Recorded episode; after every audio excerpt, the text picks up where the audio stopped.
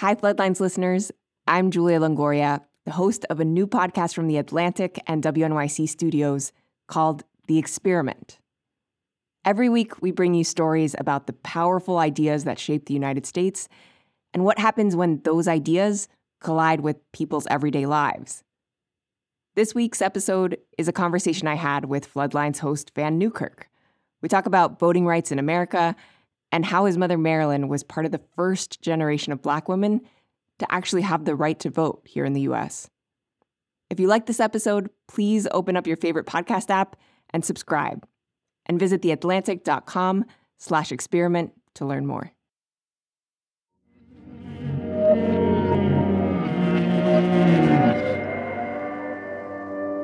Vann, I was I was so sorry to hear about your mom passing. Um, h- how are you holding up? Uh, it's uh, it's it's been a difficult couple months. Can you can you tell me about her? What what was she like? The first thing most people noticed about my mother was her eyes. She had this like intense stare. She was a teacher, and lots of kids would ask if my mom ever blinked. she never cursed. She was terrified of anything that did not have legs snakes, slugs, worms. the thing I think about a lot, and it's a really weird, dumb thing to think about, but you know, grief does really weird things to your brain. I think a lot about her hands. She and I have like strangely similar hands. Long, spindly fingers. Our knuckles are very prominent. It's like branches on a tree almost. That's the first thing I think about. When I think about her because it was such a reminder that she was me. The life of Marilyn Newkirk ended on November 6, 2020, after a long battle with cancer. She was 56. She survived by her husband, three siblings, and three kids, including her son Vann, who's a senior editor at The Atlantic. I'm my mom's oldest child. I am uh, required under law to only speak good things of my mother. when a life comes to an end, we, the ones who are left behind, we're left with a story. Or really a bunch of different stories. Like for Vann, there were small stories about the way his mom looked. Really plain attire. Or what she cared about. Involved in your church. How she treated people. She was an incredibly patient. What she struggled you with. Could just see the stress like rising off her, like heat almost. But when Vann took a minute to pull back, to really zoom out on the timeline of his mom's life, he could see this bigger story about the country she lived in. One of the things I like to think about is the fact that when she was born, it was by no means guaranteed that she would be granted the right to vote and that that right to vote would be protected. Looking back on her life, Vann sees a story about democracy, and it's different than the one he was taught. So, I mean, I was always taught that America was founded explicitly as a democracy. You know, you go to school and you're taught that this was the biggest hit in global democracy since the Athenians, you know?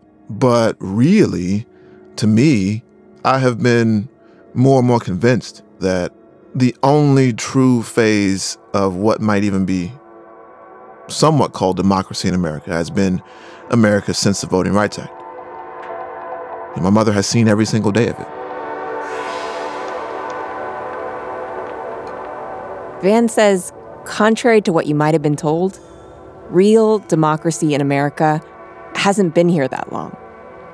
It's only been here for 56 years. This week, Vann Newkirk tells the short story of democracy by taking us through the life of the woman who saw the whole thing his mom. I'm Julia Longoria. This is The Experiment. a show about our unfinished country.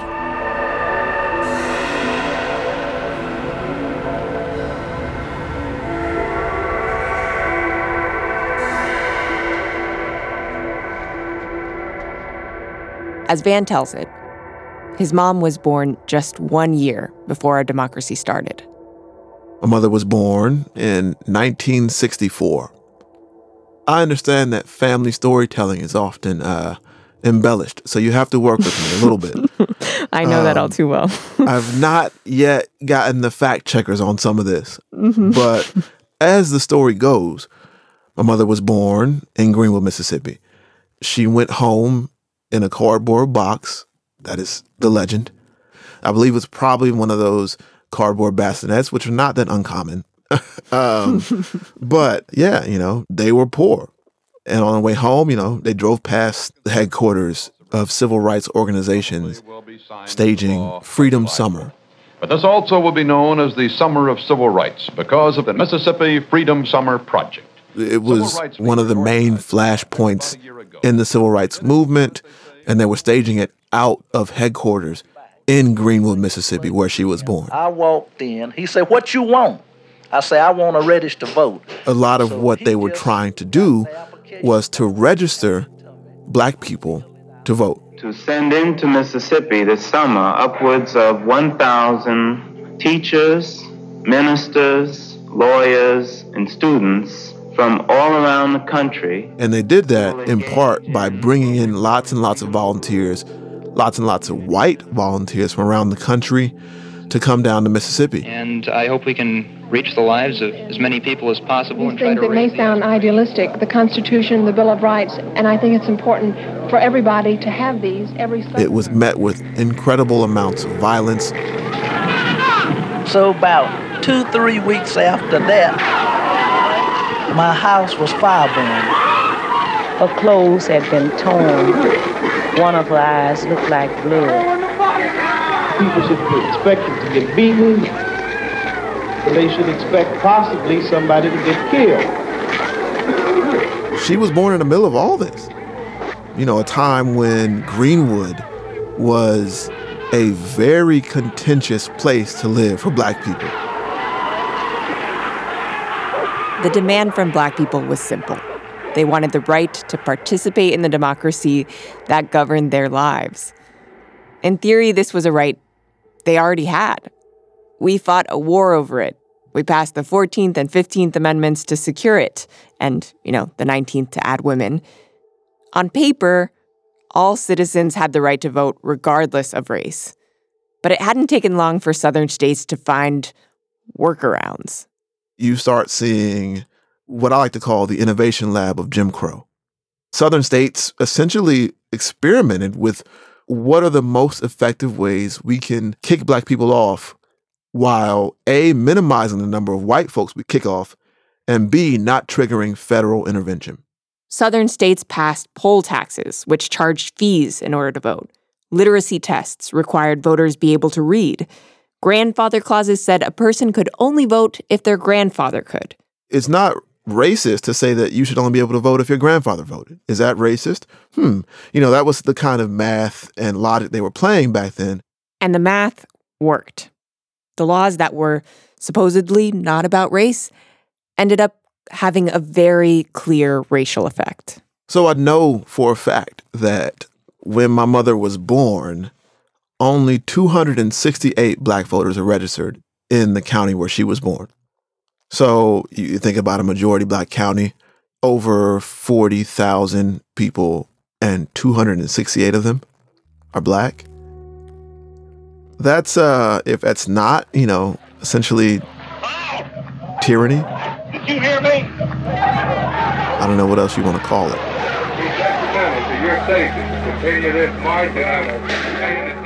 This was the world that Marilyn Newkirk was born into. But it wouldn't stay that way for long. Is this America, the land of the free and the home of the brave? But I am somebody. Even the state of Mississippi, a state sweltering with injustice. Don't bow down anymore. Hold your heads up. We want our freedom now. Tired of funerals. Tired of it.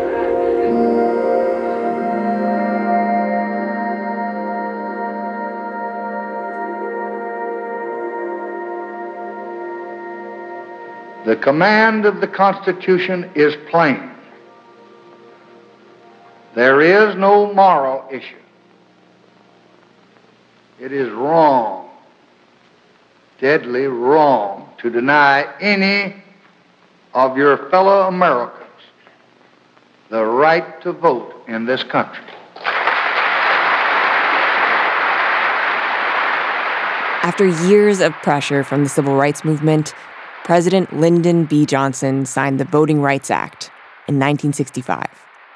The law banned literacy tests and all the other ways states restricted black people from voting. And Vann says this moment, in 1965, this is when democracy in the US actually starts. Marilyn Newkirk was a year old. It's really hard to overstate just how sudden and how almost miraculous this type of change was. For people who had just never considered voting to be sort of within their menu of choices for living, to be able to go and say, I want this person to be the president. I want this person to be the governor. I want this person to be our local representative. That was compared to changes in American history, it was almost overnight.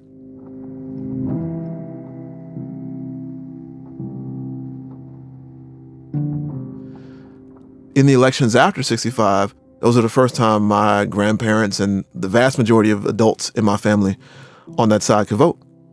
Really? Yeah. My great grandmother was a grandmother before she could vote. What a lot of people don't really realize is that every black person over the age of 76 has a story of when they voted for the first time under law.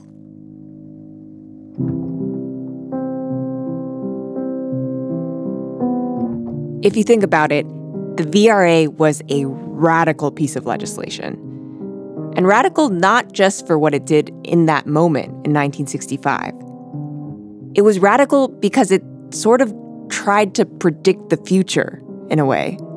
It banned existing laws, but it also set up a whole system to prevent the future innovations of the Innovation Lab of Jim Crow. It did that by setting up a watch list of states that had behaved badly.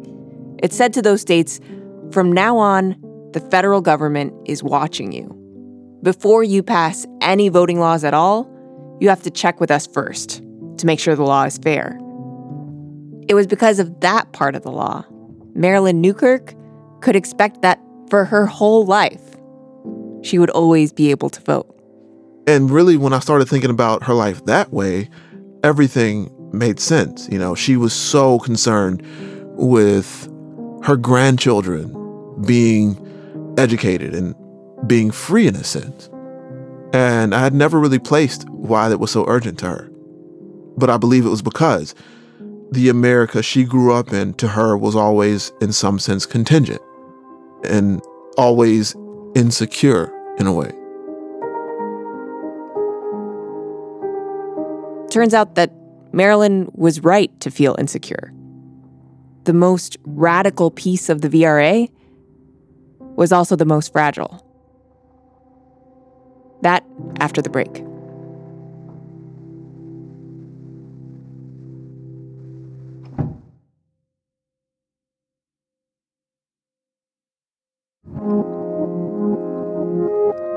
As soon as the Voting Rights Act was passed, there were people trying to overturn the Voting Rights Act.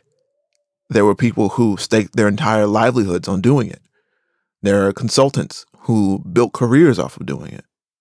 Despite attempts to bring it down, the VRA survived a bunch of different challenges over the years. More and more people voted, Congress reauthorized it, courts reaffirmed it. Until 2013. We'll hear argument first this morning in case 1296, Shelby County versus Holder. Shelby County was in Alabama, one of the states that had come up with clever ways to keep black people from voting before 1965. It was a place on the VRA's watch list that the feds were supposed to keep an eye on. If they wanted to make changes to their election laws, they had to get them pre cleared by the Justice Department or a federal court. Shelby County got sick of being watched. Shelby County got sick of asking for permission, and so Shelby County sued the federal government. Mr. Chief Justice, and may it please the court. Essentially, their case was one that had been built over the years by conservatives, which was a lot of these portions of VRA nowadays are outdated. They're outmoded.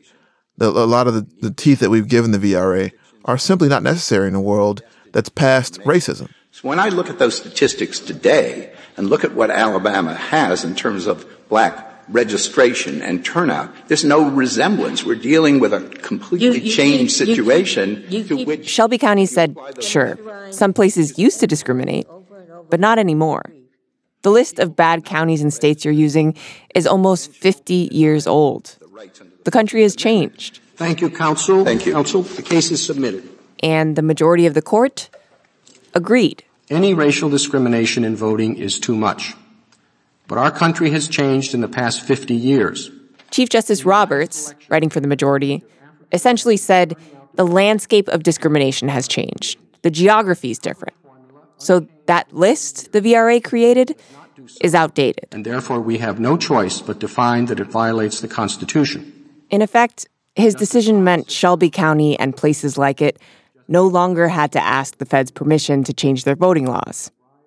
Critics said the decision took the heart out of the VRA.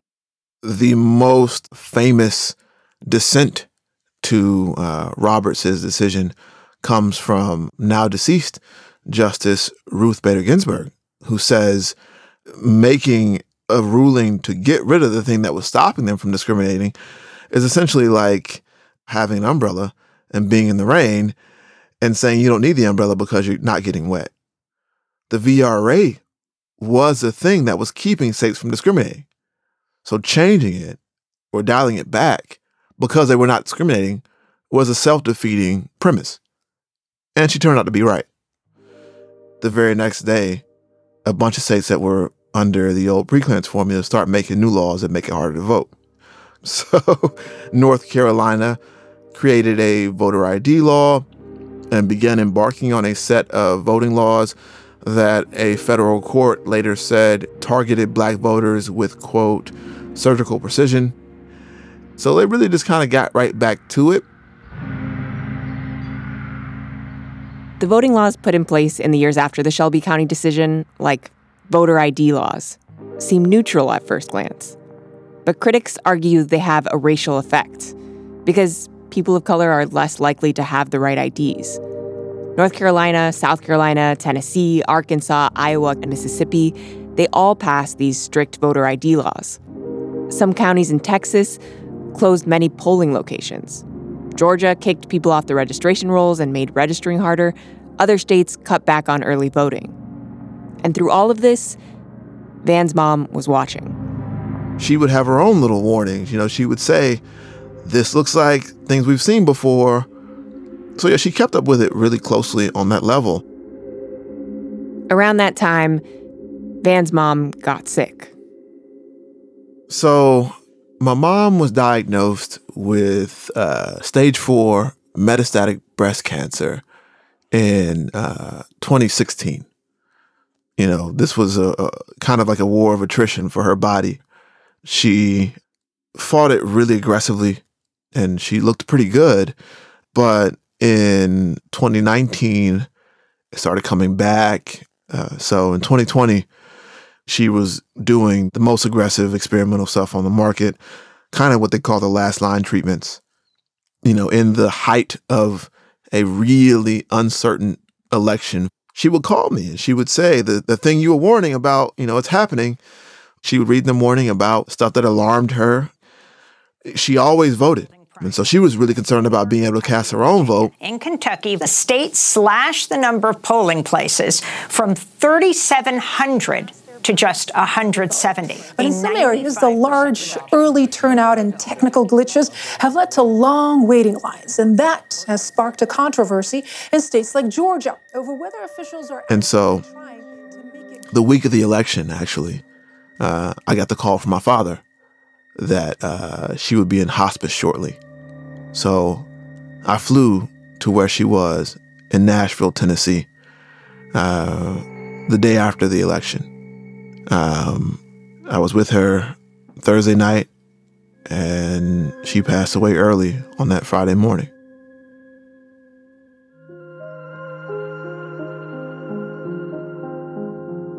She passed away in the middle of this sort of like weird two days after election day when they were refusing to call Georgia and Pennsylvania, and everybody became mini Nate Silvers, and everybody's trying to do all this, you know, advanced game theory to figure out what happened in the election.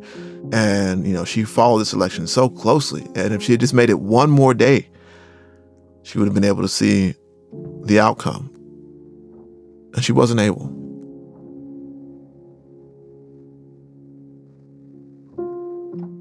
So, what I believe the election showed us was that whatever we believe democracy to be in America, it is not ancient and it is not invincible.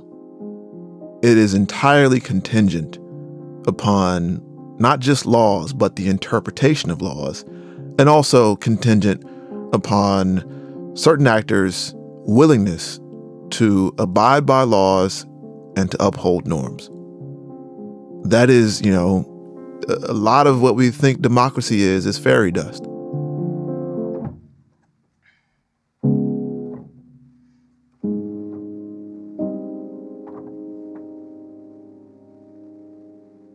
One of the things that's grounded democracy for the last 56 years, that's turned it from fairy dust into something concrete, is the Voting Rights Act.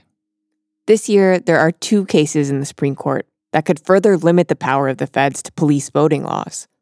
If that happens, it'll take out the last major enforceable piece of the VRA.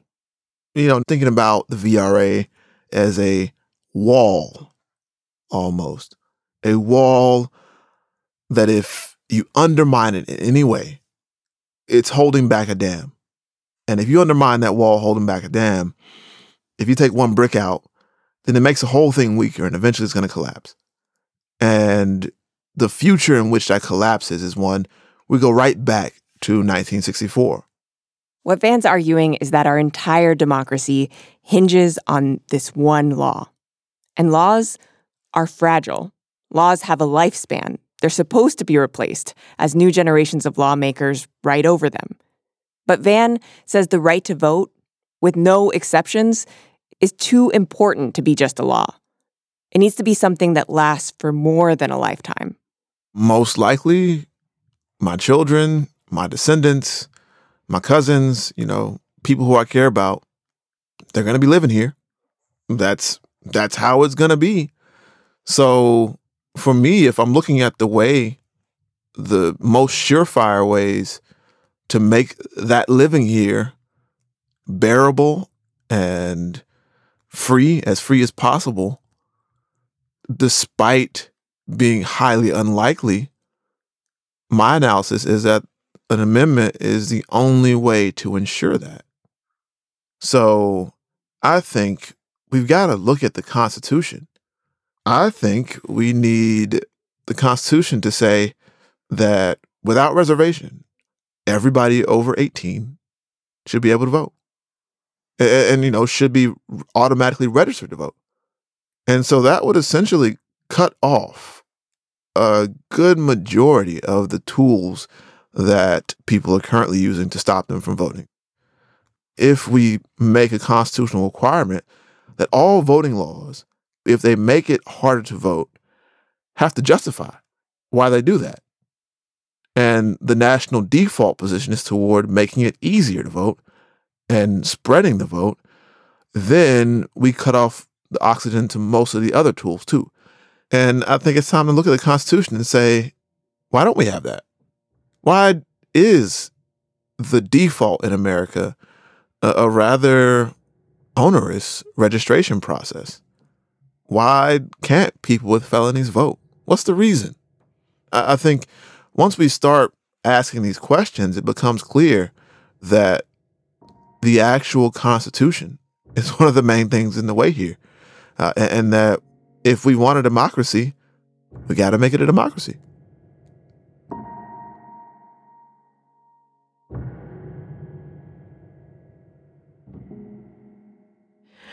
What did your mom think about this country? So she wasn't, you know, my mom was not an activist per se. She thought that we should do what you need to do in order to keep your job and, you know, provide for your kids and your family. But I think she believed. You know, she she hmm. believed that if we, you know, were vigilant and if we cared for our communities as we cared for our own children, that we could make it. Do you think you believe in the same way she did? I hope that one day I will believe the same thing, you know? So, I mean, a country that produces a person like my mother, I think is one where you, you, you have to retain some hope in its ability to be good and worthy. The fact that, you know, a woman who was born in a county where just over 200 people like her were able to vote, that she could go teach integrated schools, that she could go and be such a pillar, that she could live a life where she could expect certain things and where she would die believing that her grandchildren might have those things. Those are things that, you know, you, you have to have some type of hope or belief in a place like that. But also, you know, I think uh, the course of her life should always remind us about how fragile everything is. 56 years is not a long time. This phase of history is something that is constantly being negotiated, renegotiated. And if we are not vigilant, if we don't have the same kind of work ethic, and we aren't looking to preserve things for posterity, you know, I think it could easily slip through our fingers. And so that's what I think about when I think about her life.